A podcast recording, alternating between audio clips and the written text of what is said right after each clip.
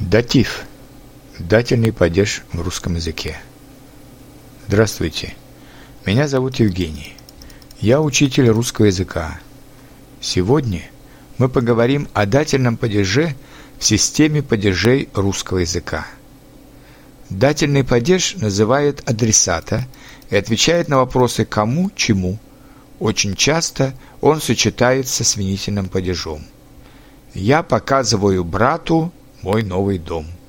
Он дает сестре яблоко. Сестра пишет матери письмо. Кроме того, дательный падеж используется после предлогов «к», «по», «благодаря». Я иду к другу. Мы гуляем по Невскому проспекту. Благодаря твоей помощи я сделал работу вовремя. Дательный падеж широко используется в безличных предложениях, где нет активного субъекта и которые обычно показывают какое-то чувство или состояние. Брату скучно, сестре весело, другу больно. В этих конструкциях очень часто мы используем личные местоимения в дательном падеже, и поэтому я привожу их здесь. Я – мне, мне сейчас хорошо. Ты – тебе. Я надеюсь, что тебе интересно с нами – он ему. Вчера ему было скучно. Она ей. Ей всегда весело. Мы нам. Нам жарко здесь. Вы вам. Я чувствую, что вам грустно. Они им.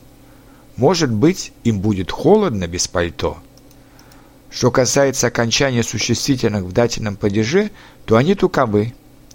Мужской и средний род – ую, брат – брату, учитель – учителю, окно – окну, море – морю. Женский род – е или и. Сестра – сестре, армия – армии, ночь – ночи.